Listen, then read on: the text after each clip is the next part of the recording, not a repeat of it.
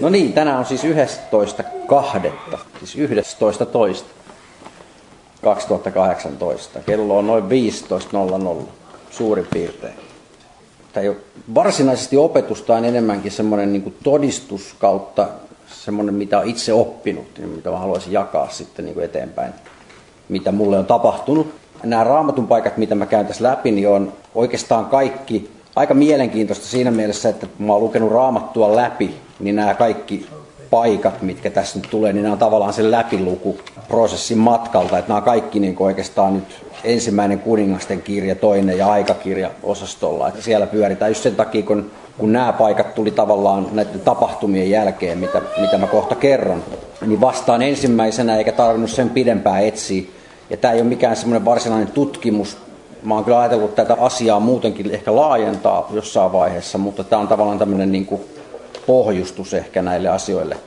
No siis tässä oli semmoinen todistus ensin, että mulla on kolmevuotias tytär ja hänellä oli todella tiukka uhmaikä, mikä kesti ehkä tollaset tuntuu ikuisuudelta, mutta, mutta sanotaan pari vuotta, vajaa puolitoista ehkä.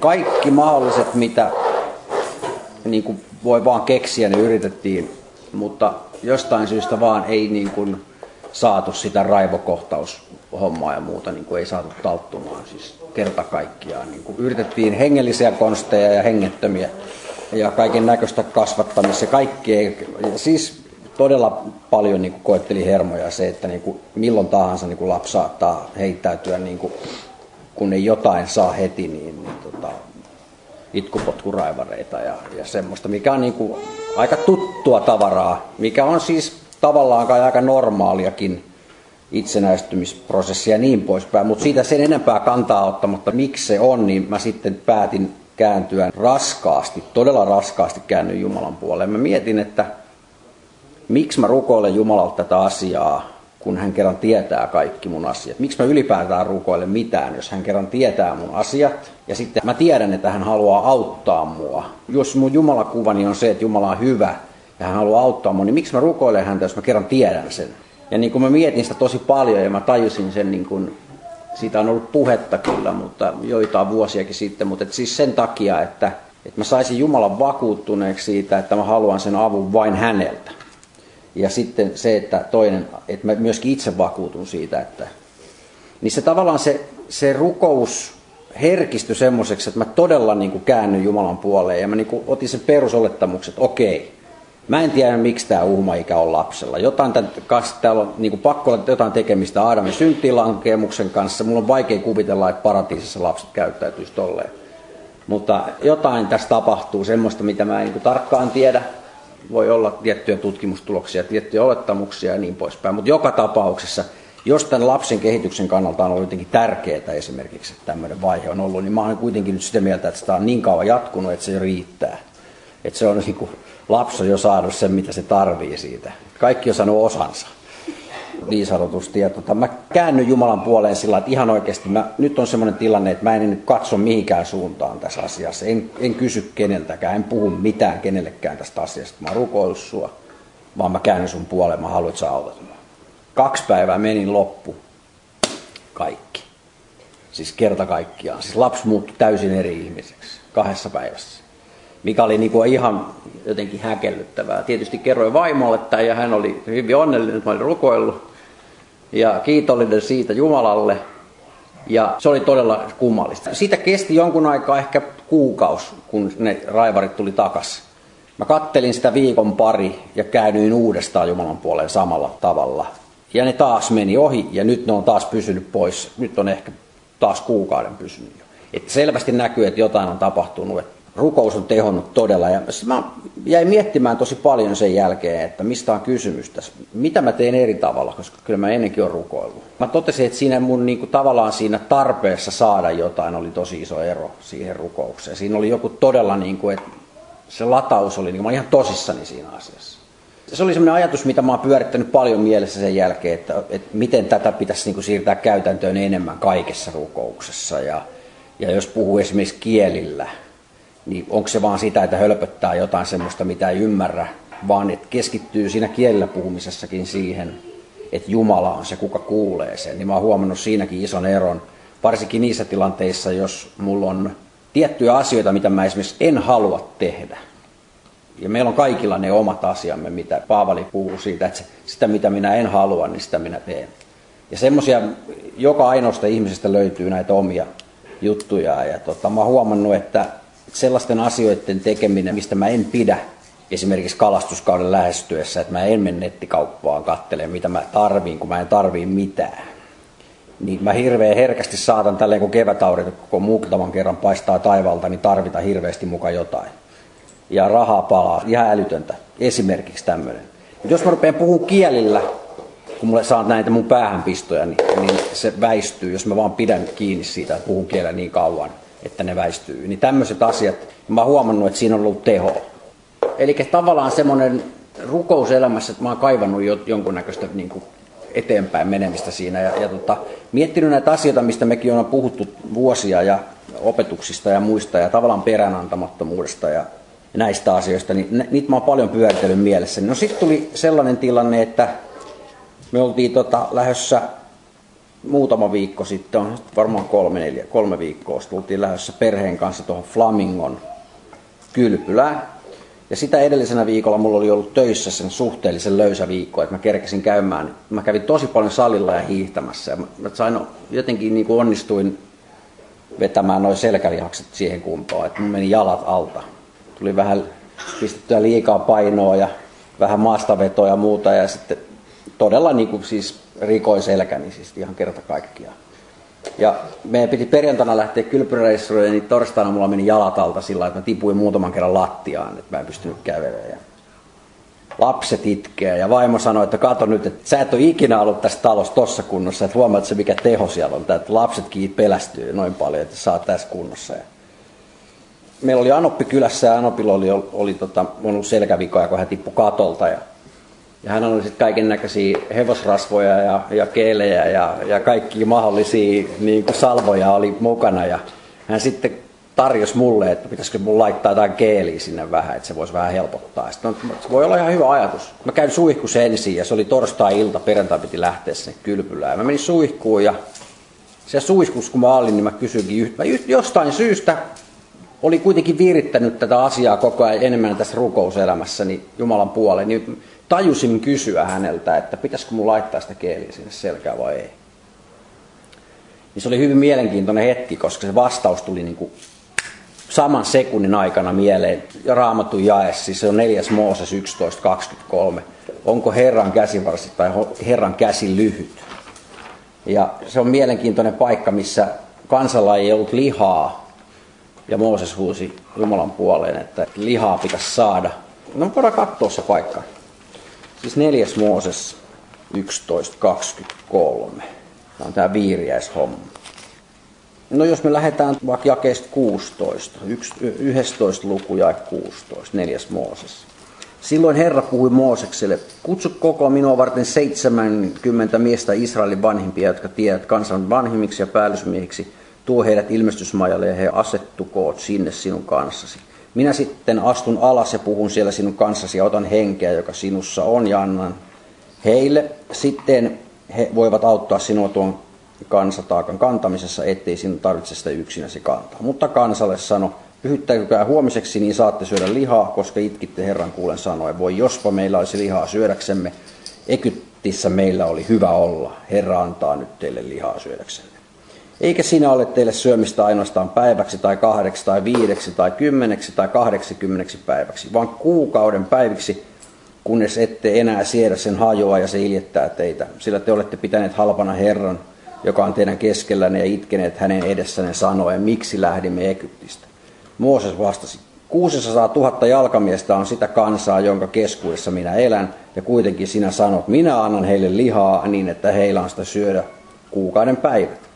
Onko lampaita ja raavaita teurastettaviksi heille niin, että heille riittää, vai kootaanko heille kaikki meren kalat niin, että heille riittää? Mutta Herra sanoi Moosekselle, onko Herran käsi lyhyt?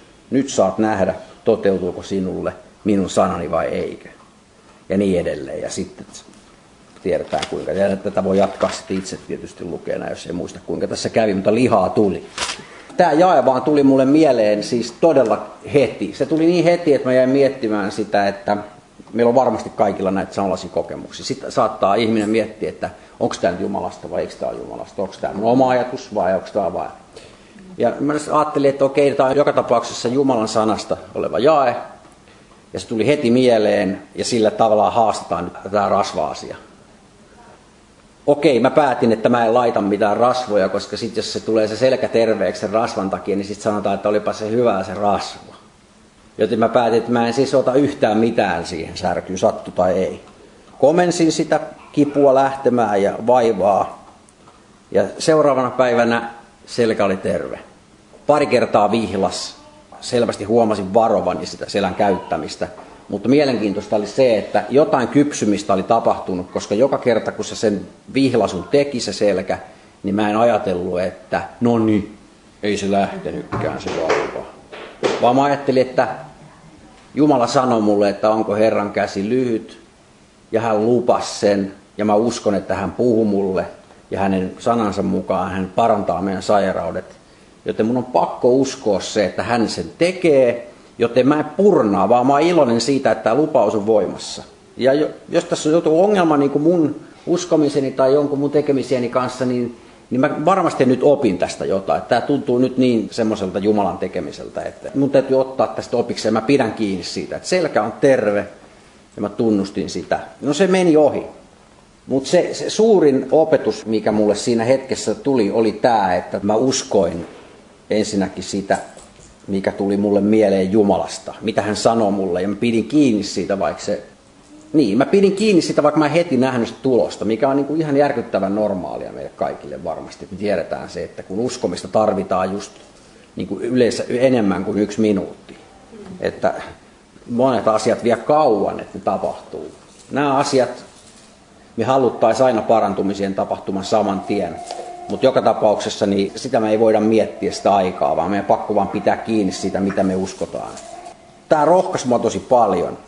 Ja sitten mä jatkoin, mulla oli koko ajan tässä, niin kuin tälläkin hetkellä on menossa siis taas tämmöinen raamatun, vuotuinen raamatun läpilukuprosessi. Mä yritän sadassa päivässä lukea raamatun läpi. Ja mä jatkoin lukemista ja tää tuli muutamia todella herkullisia niin kuin paikkoja, mitkä liittyy just tähän asiaan.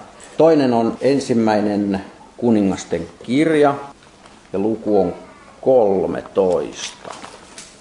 Tämä rasva-asiahan nyt on semmoinen juttu, että kun ei se nyt huono asia ole, jos joku laittaa rasvaa tai syö lääkettä. Mutta että mitä mun piti tehdä siinä tilanteessa oli se pointti. Ei se, että mitä yleisesti ajatellaan. Koska voidaan sanoa, että, että kyllähän siis kuka mitenkin missäkin tilanteessa, mutta se ei ole se pointti, mitä muut tekee, vaan se pointti on se, mitä minä teen että mä käännyn Jumalan puoleen, eikä mitä muut, kääntyykö muut. Mä en tiedä kääntyykö muut, mutta mun täytyy ottaa vastuu mun omasta uskomisesta. Ja tämä esimerkki tuli, tämä puhutteli mua todella paljon. Tämä on 13 luku, ensimmäinen kuningasten kirja. Lähdetään lukemaan jakeesta 1, mennään tuonne 24. jakeeseen asti. Ja katso, Juudasta Beeteliin tuli Herran käskyssä Jumalan mies, juuri kun Jerobeam seisoi alttarin ääressä polttamassa uhreja. Ja hän uusi alttaria kohti Herran käskystä ja sanoi, alttari, alttari, näin sanoo Herra, katso Daavidin suvustaan syntyvä poika nimeltä Joosia. Hän on teurastava sinun päälläsi uhrikukkula papit, jotka polttavat uhreja sinun päälläsi ja sinun päälläsi tullaan polttamaan ihmisten luita. Ja hän antoi siinä päivänä ennusmerkki sanoen, ennusmerkki siitä, että Herra on puhunut on tämä. Alttari halkeaa ja tuhka, joka on sen päällä, hajoaa. Kun kuningas Jerobeam kuuli Jumalan miehen sanan, jonka hän huusi alttaria kohti Beettelissä, ojensi hän kätensä alttarilta ja sanoi, ottakaa hänet kiinni. Silloin hänen kätensä, jonka hän oli ojentanut häntä vastaan, kuivettui, eikä hän enää voinut vetää sitä takaisin. Ja alttari halkesi ja tuhka hajosi alttarilta, niin kuin Jumalan mies Herran käskystä oli ennusmerkin antanut. Silloin kuningas puhkesi puhumaan ja sanoi Jumalan mieli, lepytä Herraa Jumalaasi ja rukoile minun puolestani, että minä voisin vetää käteni takaisin. Ja Jumalan mies lepytti Herraa, niin kuningas voi vetää kätensä takaisin ja se tuli entiselleen. Ja kuningas puhui Jumalan miehelle, tule minun kanssani kotiini virkistämään itseäsi, minä annan sinulle lahja. Mutta Jumalan mies sanoi kuninkaalle, vaikka antaisit minulle puolet linnastasi, en minä tulisi sinun kanssasi tässä paikassa, en minä syö leipää enkä juo vettä. Sillä Niin käski minua Herra sanallansa sanoen, älä syö leipää, älä juo vettä, äläkä palaa samaa tietä, jota olet tullut. Siis tämä koski tätä profeetta. Ja hän meni toista tietä, eikä palannut samaa tietä, jota oli tullut Beetteliin. Mutta Beettelissä asui vanha profeetta ja hänen poikansa tuli ja kertoi hänelle kaiken, mitä Jumalan mies sinä päivänä oli tehnyt Beettelissä ja mitä hän oli puhunut kuninkaalle. Kun he olivat kertoneet sen isällensä, kysyi heidän isänsä heiltä, mitä tietä hän oli mennyt. Ja hänen poikansa olivat nähneet, mitä tietä Juudasta tullut Jumalan mies oli lähtenyt. Silloin hän sanoi pojilleen, satuloikaa minulle aasi. Ja kun he olivat satuloineet hänelle aasin, istui hän sen selkään. Ja lähti Jumalan miehen jälkeen ja tapasi hänet istumassa tammen alla. Ja hän kysyi häneltä, sinäkö olet se Juudasta tullut Jumalan mies? Hän vastasi, minä. Hän sanoi hänelle, tule kanssani minun kotiini syömään. Hän vastasi, en voi palata enkä tulla sinun kanssasi, en voi syödä leipää enkä juoda vettä sinun kanssasi tässä paikassa. Sillä minulle on tullut sana, Herran sana. Älä syö leipää, äläkä juo vettä, siellä älä myöskään tule takaisin samaa tietä, jota olet mennyt. Hän sanoi hänelle, minäkin olen profeetta, niin kuin sinäkin, ja enkeli on puhunut minulle Herran käskystä sanoen, vie hänet kanssasi takaisin kotiisi syömään leipää ja juomaan vettä, mutta sen hän valehteli hänelle. Niin tämä palasi hänen kanssaan ja söi leipää ja joi vettä hänen kodissaan. Mutta heidän istuessaan pöydässä tuli Herran sana profeetalle, joka oli tuonut hänet takaisin, ja hän uusi Juudasta tulleelle Jumalan miehelle sanoen, näin sanoo Herra, koska sinä olet niskoitellut Herran käskyä vastaan, etkä ole noudattanut sitä määräystä, jonka Herra sinun Jumalasi sinulle antoi, vaan olet palannut syömään leipää juomaan vettä siinä paikassa, josta sinulle oli sanottu, älä siellä syö leipää, äläkä juo vettä, niin älköön sinun ruumiisi tulko isiesi hautaan. Ja kun hän oli syönyt leipää ja juonut satuloi, hän aasin profeetalle, jonka hän oli tuonut takaisin. Kun tämä oli lähtenyt, kohtasi hänet leijon tiellä ja tappoi hänet. Ja hänen ruumiinsa oli pitkänään tiellä, ja aasi seisoi hänen vieressään, ja leijona seisoi ruumiin äärellä ja niin edelleen. Kova tarina. Tämä avasi mun silmät jollain tavalla, kun mä luin tätä, kun mä totesin, että ihan hirveän paljon uskovien ihmisten elämässä on sitä, että kun joku sanoi näin ja joku kuuli Herralta ja plää, plää, plää. Ja se on joskus hyvää, joskus ei. Kuka sen tietää mikä? Joku sanoo, että tee niin vaan, se on sulle hyvä. Joku sanoo, älä tee niin, tee noin. Vaikka olisi kuka sanomassa mitä, niin tämä kaveri ei kysynyt Jumalalta ensinnäkään, että pitääkö tämän toisen neuvottaa. Se, hän usko suoraan tämän valheen ja teki pahan virheen siinä, että ei totellut Jumalaa. Ja kun mä luin tämän, niin mä muistin silloin sen taas, tai muutama päivä sen jälkeen, kun mulla oli tapahtunut tämä onko Herran käsi lyhyt ymmärrys. Ja mä tällä varjolla mietin sitä siihen mun omaa hetkeä ja totesin, että siis kun mä pidin kiinni siitä, että Jumala annetti mulle, että nyt älä tee näin. Jos mä, jos mä haluan kokeilla, että, että tuleeko se selkä kuntoon ilman rasvoja, tai vaikka ei tuliskaan kuntoon, niin siitä huolimatta en laita niitä, jos hän kerran sanoo, että älä laita. Niin mun pitää nähdä tästä se itselleni se niin kuin esimerkki siitä, että mä toimin oikein. Tämä oli tavallaan vahvistus mulle siitä. Ja vaikka tämä mun todistus on tosi pieni periaatteessa, niin kuin toimintana, mitä tapahtui. Ei ollut kysymys kuolleista herättämisestä tai mistään suurista asioista, vaan semmoisesta asiasta, mikä todennäköisesti olisi mennyt ihan levollakin ohi. Niin se oli mulle itselleni tosi iso todistus siitä kuuliaisuudesta, että mä olin onnistunut tekemään jotain semmoista, mitä Jumala halusi mun tekevän. Ja sitten kun mä olin onnistunut, niin hän myös tavallaan näyttää mulle sen, että katso sä teit oikein. Ja se oli, tämä oli mulle tosi merkittävä hetki, kun mä tajusin, että mä oon onnistunut. Ja mitä enemmän tulee tietysti onnistumisia, niin sitä enemmän tavallaan haluaisi onnistua taas uudelleen jossain seuraavassa asiassa. Se tavallaan aiheutti semmoisen janosuuden myöskin niin kuin enemmän taas siinä hetkinen, että mun täytyy ripustautua siihen, mitä Jumala haluaa mun tekemään. Pienissä asioissa ja sitten isommissa asioissa.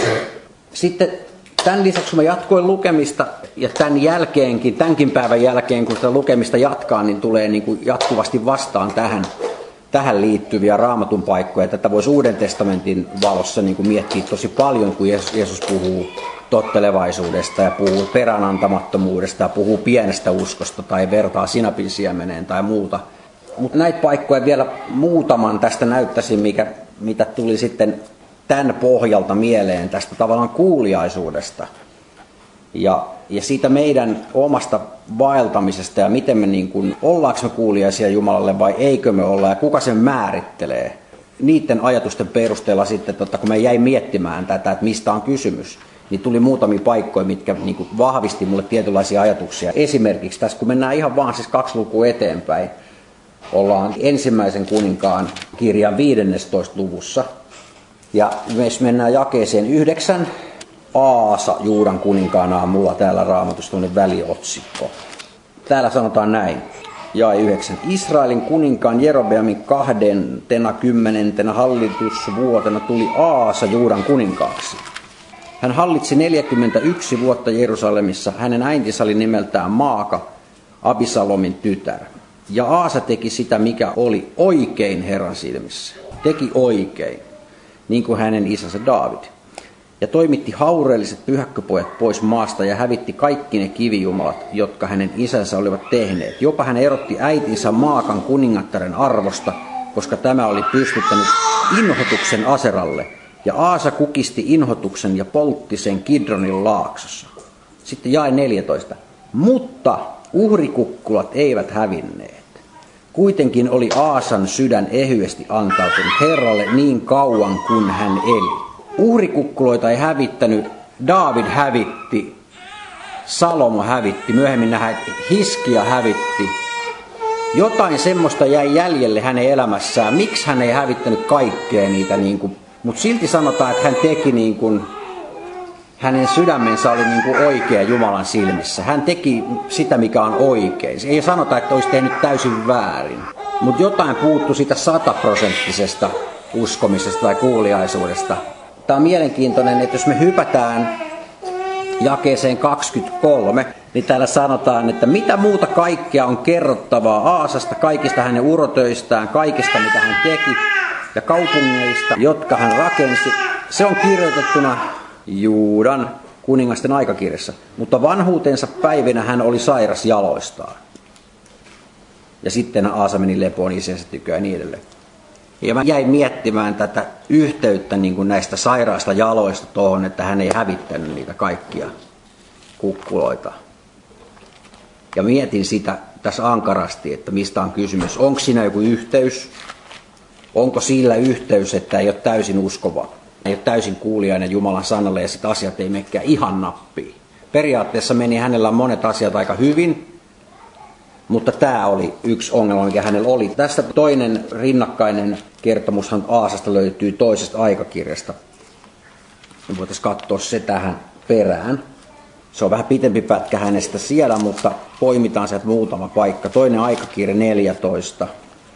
Me lähdetään jakeesta 1 jakeeseen 6. Sitten Aabia meni lepoon isiensä tykö ja hänet haudattiin Daavidin kaupunki. Ja hänen poikansa Aasa tuli kuninkaaksi hänen sijansa. Hänen aikanansa oli maassa rauha kymmenen vuotta. Ja Aasa teki sitä, mikä oli hyvää ja oikeata Herran hänen Jumalansa silmissä. Se sanotaan siis raamatussa, että hän teki hyvää ja oikeaa. Hän poisti vieraat alttarit ja uhrikukkulat, murskasi patsat ja hakkasi maahan aserakarsikoita. Ja hän kehoitti Juudaa etsimään Herraa heidän isiensä Jumalaa ja noudattamaan lakia ja käskyjä. Ja kaikista Juudan kaupungeista hän poisti uhrikukkulat ja aurinkopatsaat ja valtakunnassa oli rauhaa hänen aikanansa. Ja hän rakensi varustettuja kaupunkia Juudaan, koska maassa oli rauha, eikä hänellä näinä vuosina ollut mitään sotaa, sillä Herra oli suunnut hänen päästä rauhaan. Hänellä oli, tässä ei sanota sitä samaa, mitä siellä sanottiin, mitä hän oli jättänyt hävittämättä. Tässä kohtaa ei näy se. Tässä puhutaan niin niistä asioista, mitkä hän on tehnyt oikein. Ja näkyy, että kaikki meni hyvin. Hän oli rauha ja niin edelleen. Mennään 15. luvun jakeen 16 kautta tuonne 16 lukuun. 15 luku ja 16. Kuningas Aasa erotti äitinsäkin Maakan kuningattaren arvosta, koska tämä oli pystyttänyt inhotuksen Aseralle. Aasa kukisti inhotuksen rouhisi ja poltti sen Kiironin laaksossa, mutta uhrikukkulat eivät hävinneet Israelista. Täällä se sanotaan mm. uudestaan. Kuitenkin Aasan sydän oli ehyesti Herralle antautunut niin kauan kuin hän eli. Taas sanotaan, että hän on ehyesti antautunut mutta ei ihan kaikissa asioissa ollut kuitenkaan tottelevainen. Tämä on niin kuin mielenkiintoista. Jos me mietitään, poiketaan ajatuksesta tähän aikaan, mietitään, että me ollaan uudesti syntyneitä kristittyjä, missä on Kristus, kuka on täydellinen ja hänen tekojensa kautta meillä on sovitus ja me ollaan puhtaat Jumalan edessä, niin me voidaan silti vaeltaa ihan niin kuin me itse halutaan. Ja me voidaan vaeltaa siinä voimassa, me voidaan vaeltaa hengessä, tai me voidaan olla vaeltamatta, tai me voidaan vaeltaa sataprosenttisesti, tai me voidaan vaeltaa 90 prosenttisesti tai 5 prosenttisesti. Tämä on mielenkiintoista, että vanhan testamentin esimerkkien perusteella näkyy tämmöisiä asioita, mitkä pistää miettimään esimerkkinä, että mitä täällä on tapahtunut. No nyt sitten mennään 16 lukuun. Mennään jakeesta 11. Itse asiassa tämä loppu, kuinka tässä siis tämä asiayhteys, mihin tämä tavallaan tämä Aasa itse asiassa nyykistyi, niin on ehkä järkevää kuitenkin katsoa tuosta 16. luvun alusta, ettei hypätä. Muuten tässä jää mieleen, että mitä hän nyt sitten teki niin väärin. Aasan 36. hallitusvuotena lähti Baeessa Israelin kuningas Juudaa vasta ja linnoitti Raaman estääkseen ketään pääsemästä Aasaan ja Juudan kuninkaan luota tai hänen luokseen. Ja Aasa toi hopeata ja kultaa Herran temppelin ja kuninkaanlinnan aarekamiosta ja lähetti sen Penhadadille, Aramin kuninkaalla, joka asui Damaskossa ja käski sanoa, onhan liitto meidän välillämme minun ja sinun niin kuin oli minun isäni ja sinun isäsi välillä. Katso, minne lähetään sinulle hopeata ja kultaa, mene ja riko liittosi Vaesan Israelin kuninkaan kanssa, että hän lähtisi pois minun kimpustani. Niin Benhanad kuuli kuningas Aasa ja lähetti sotajoukkueensa päälliköt Israelin kaupunkia vastaan ja he valtasivat Ionin, Daanin ja Aabelimainin sekä kaikki Naftalin kaupunkien varastohuoneet. Ja Baesa kuuli sen lakkasian linnoittamasta Raamaa ja keskeytti työnsä. Mutta kuningas Aasa toi koko Juudan ja he veivät pois Raamasta kivet ja puut, joilla Baesa oli sitä linnoittanut. Niillä hän linnoitti Geban ja Mispan. Siihen aikaan tuli näkijä Hanani Aasan Juudan kuninkaan tykö ja sanoi hänelle, koska sinä turvaudut Aramin kuninkaaseen, etkä turvautunut Herraan, Jumalaasi. Sen tähden on Aramin kuninkaan sotajoukko päässyt sinun käsistäsi. Eikö etiopialaisia ja libyalaisia ollut suuri joukko, eikö heitä ollut myös hyvin paljon sotavaunuja ja ratsumiehiä? Mutta koska sinä turvaudut Herraan, antoi hän heidät sinun käsiisi. Sillä Herran silmät tarkkaavat kaikkia maata, että hän voimakkaasti auttaisi niitä, jotka ovat ehyellä sydämellä antautuneet hänelle. Tässä sinä teit tyhmästi, vähän niin kuin tyttäreni sanoo, tyhmästi tehty, sillä tästä lähtien on sinulla yhä oleva sotia. Mutta Aasa vihastui näkijään ja panetti hänet vankilaan, sillä niin vihoissaan hän oli hänelle tästä. Myöskin muutamille muille kansasta Aasa siihen aikaan teki väkivaltaa. Aasan vaiheet sekä aikaisemmat että myöhemmät katso, ne ovat kirjoitettuna Juuden ja Israelin kuningasten kirjassa. Ja kolmantena kymmenentenä yhdeksäntenä hallitusvuotena Aasa sairastuu jaloistaan. Ja hänen tautinsa yltyy hyvin kovaksi. Mutta taudissaankaan hän ei etsinyt Herraa, vaan lääkäreitä. Sitten Aasa meni lepoon isiensä tykö ja kuoli 40. yhdentenä hallitusvuotenaan ja niin edelleen. Alkaa näkyä sitten lopulta. Siis jossain vaiheessa hänen, sanotaan, että hän on ollut tehnyt oikein Herran silmissä, mutta siellä on koko ajan ollut joku, mikä ei ole ollut täysin. Hän ei ole koskaan antanut 100 prosenttia. Hän ei ole koskaan ollut täysin kuuliainen ja lopulta se ottaa ylivallan hänestä se joku ja kääntyy häneen vastaan, niin että hän lopulta luopuu siis kääntymästä Jumalan puoleen enää niissä ongelmissaan, kai kuolee. Tavallaan niin kuin aika näkyy kirkkaasti, että niin kuin jotain tapahtuu. Tämä niin kuin pistää miettimään sitä, että Davidista sanotaan, että David oli aina uskollinen Jumalan sanalle ja David oli aina sodassa. David soti koko ajan, hänellä oli aina ongelmia, hän pakeni Saulia ja vaikka mitä tilanteita oli, niin David oli tilanteissa uskollinen. Ja sitten hänen poikansa Salomo alkoi hallitsemaan. Ja Salomon oli kaikkea, mitä ikinä voi kellään olla. Ei niin paljon, että Saavan kuningatar meni melkein hengettömäksi, kun näki tämän viisauden ja loiston. Ja sitähän niin kuin Salomo hankki koko ajan lisää ja lisää ja lisää ja piti olla kaikki ihan hirveästi. Ja lopulta hänen sydämensä kääntyi Jumalasta, vaikka hän oli niin kuin kaikista mahtavin mies ikinä. Hän oli koko ajan rauhassa. Hänellä ei ollut koskaan semmoista ongelmaa ehkä, mikä Davidilla oli. Mä oon miettinyt paljon tätä, jos ajatellaan, niin kuin verrataan, paljon kuulee todistuksia maailmalta, että kristityt on jossain ollut todella kovassa rintamassa, että on tapahtunut suuria ihmeitä, niillä on ollut paljon ongelmia, on ollut vainoja, on tapahtunut ihmeitä ja on kuolleita herännyt ja sitten kuulee paljon sitä, että, että puhutaan Suomessa esimerkiksi, että no ei tapahdu mitään vaikka rukoilin. Ei hirveästi kuulee sitä. Ja itse allekirjoittanut tässä on niin kuin miettinyt samoja asioita, että en väitä ollenkaan mitään muuta, vaan siis mä oon ollut todella monta kertaa siinä, siinä tilanteessa oman uskonin kanssa, että mä oon miettinyt, että miksi ei tapahdu jotain. mikä on jo täydellinen epäuskolause Jumala kohtaan. Siis se on niin kuin semmoinen, että onko Herran käsi lyhyt, ihan oikeasti. Ja rauhan aikana on hyvä tilanne, mulla on työpaikka, mulla on perhe, mulla on koti, mulla on rauhallinen kaupunki, Suomessa on rauha maassa. Siis ei tavallaan mitään ongelmia missään asiassa. Ainoastaan, niin kuin, että hengellisessä etenemisessä kokee haasteita, koska haluaisi, että ihmisiä tulisi uskoa ja puhuisi enemmän niille. Mutta mieli karkaa hyvin nopeasti niihin muihin askareisiin, mitkä on niin hirveän tärkeitä, kun on niin hyvä olla, että on kaikkea muutakin tekemistä. Ei tavallaan kamppaile se hyvinvoinnin kanssa, e- e- kun esimerkiksi tämä yksi Kiinan pastori, mikä makas keskitysleirin vankilassa semmoisessa kivipunkkerissa, missä kaksi tuntia päivästä, kun aurinko oli tietyssä kulmassa, niin paisto sen verran aurinko sen sisään, että hän pystyi kaksi tuntia päivässä lukemaan raamattua, minkä hän oli jostain saanut salaa, ja hän opetteli ulkoa evankeliumeita. Ja sitten hän puhuu yöllä niitä, silloin pimeän aikana niin puhuu niitä ääneen. Hirveä paniikki käyttää se valosa aika siihen, että opiskelee raamattua. Ja älyttömän paljon tapahtui isoja asioita. Hirveissä vainoissa hän oli tiukkana niin kuin ja suurien ihmeiden kautta pääsi vankilasta pakoon ja niin poispäin.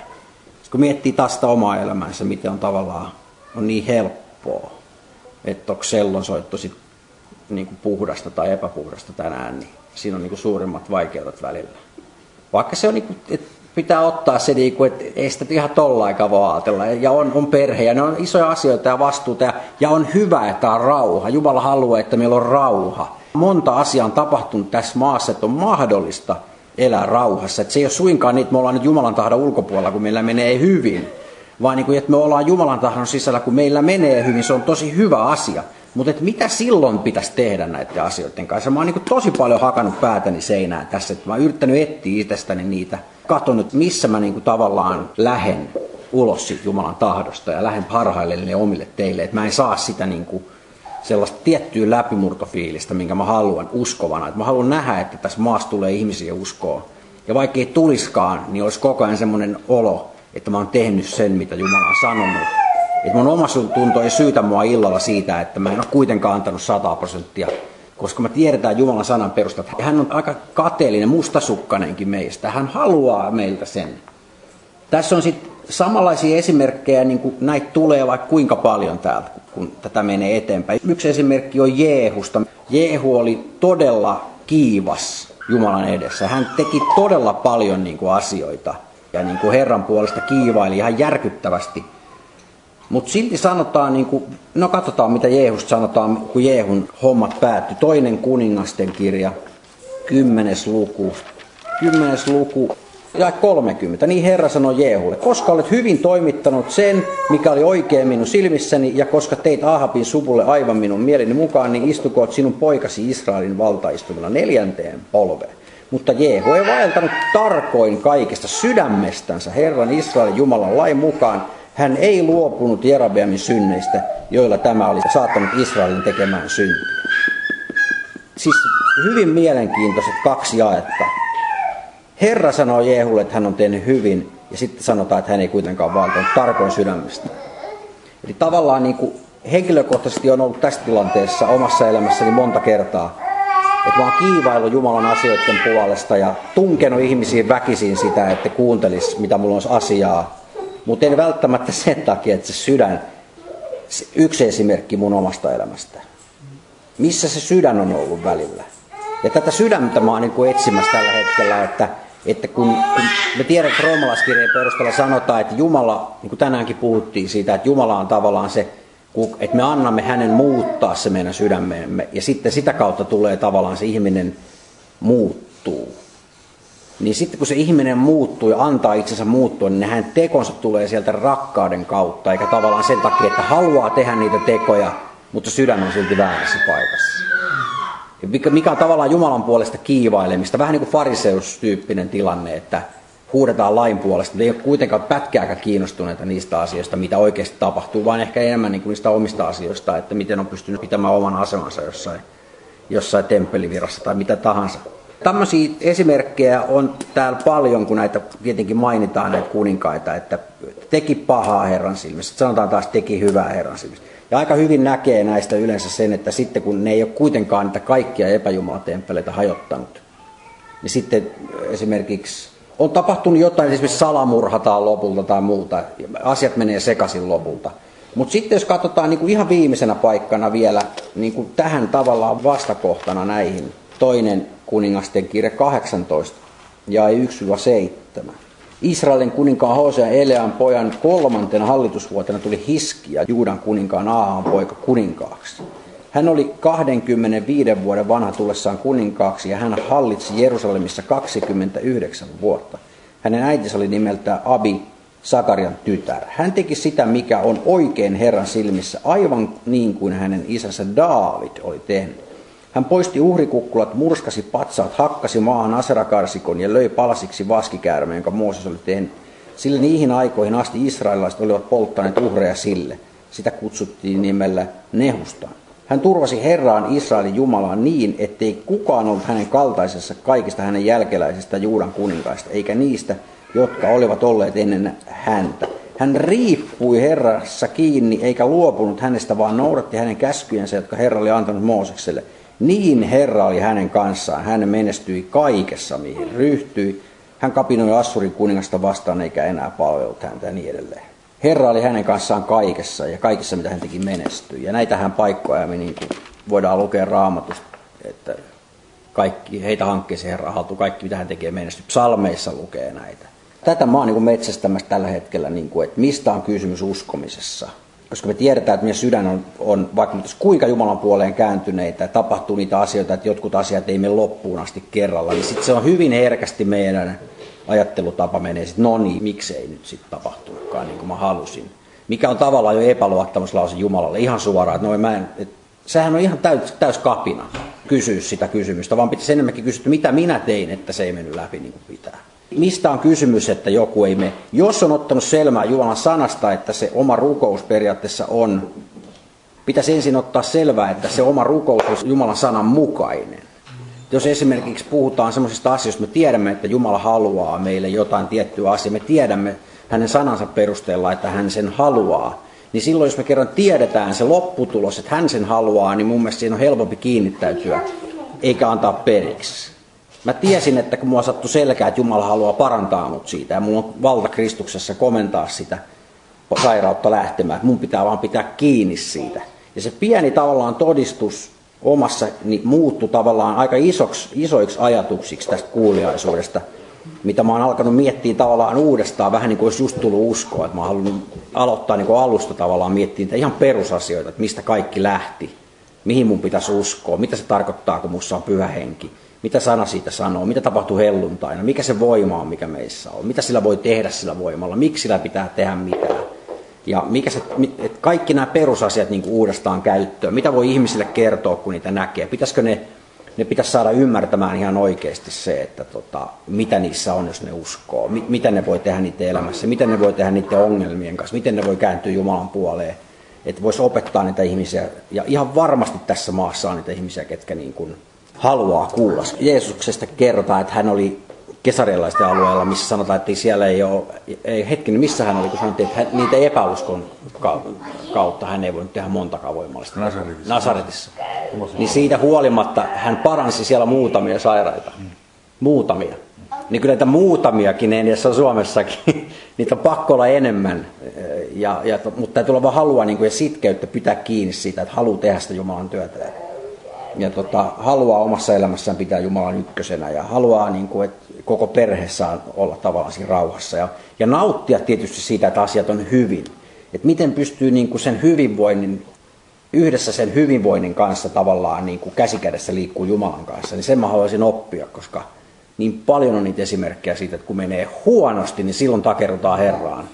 Mutta miten takerutaan Herraan, kun menee hyvin? Tämä on niin kuin se, mitä mä tutkin edelleen tässä. Ja tota, ehkä se on sitten osa kaksi tämän pohdiskelun tiimoilta niin opetuksena, että jatkaa tämän asian pohdiskelua. Mutta tämmöisiä asioita tänään.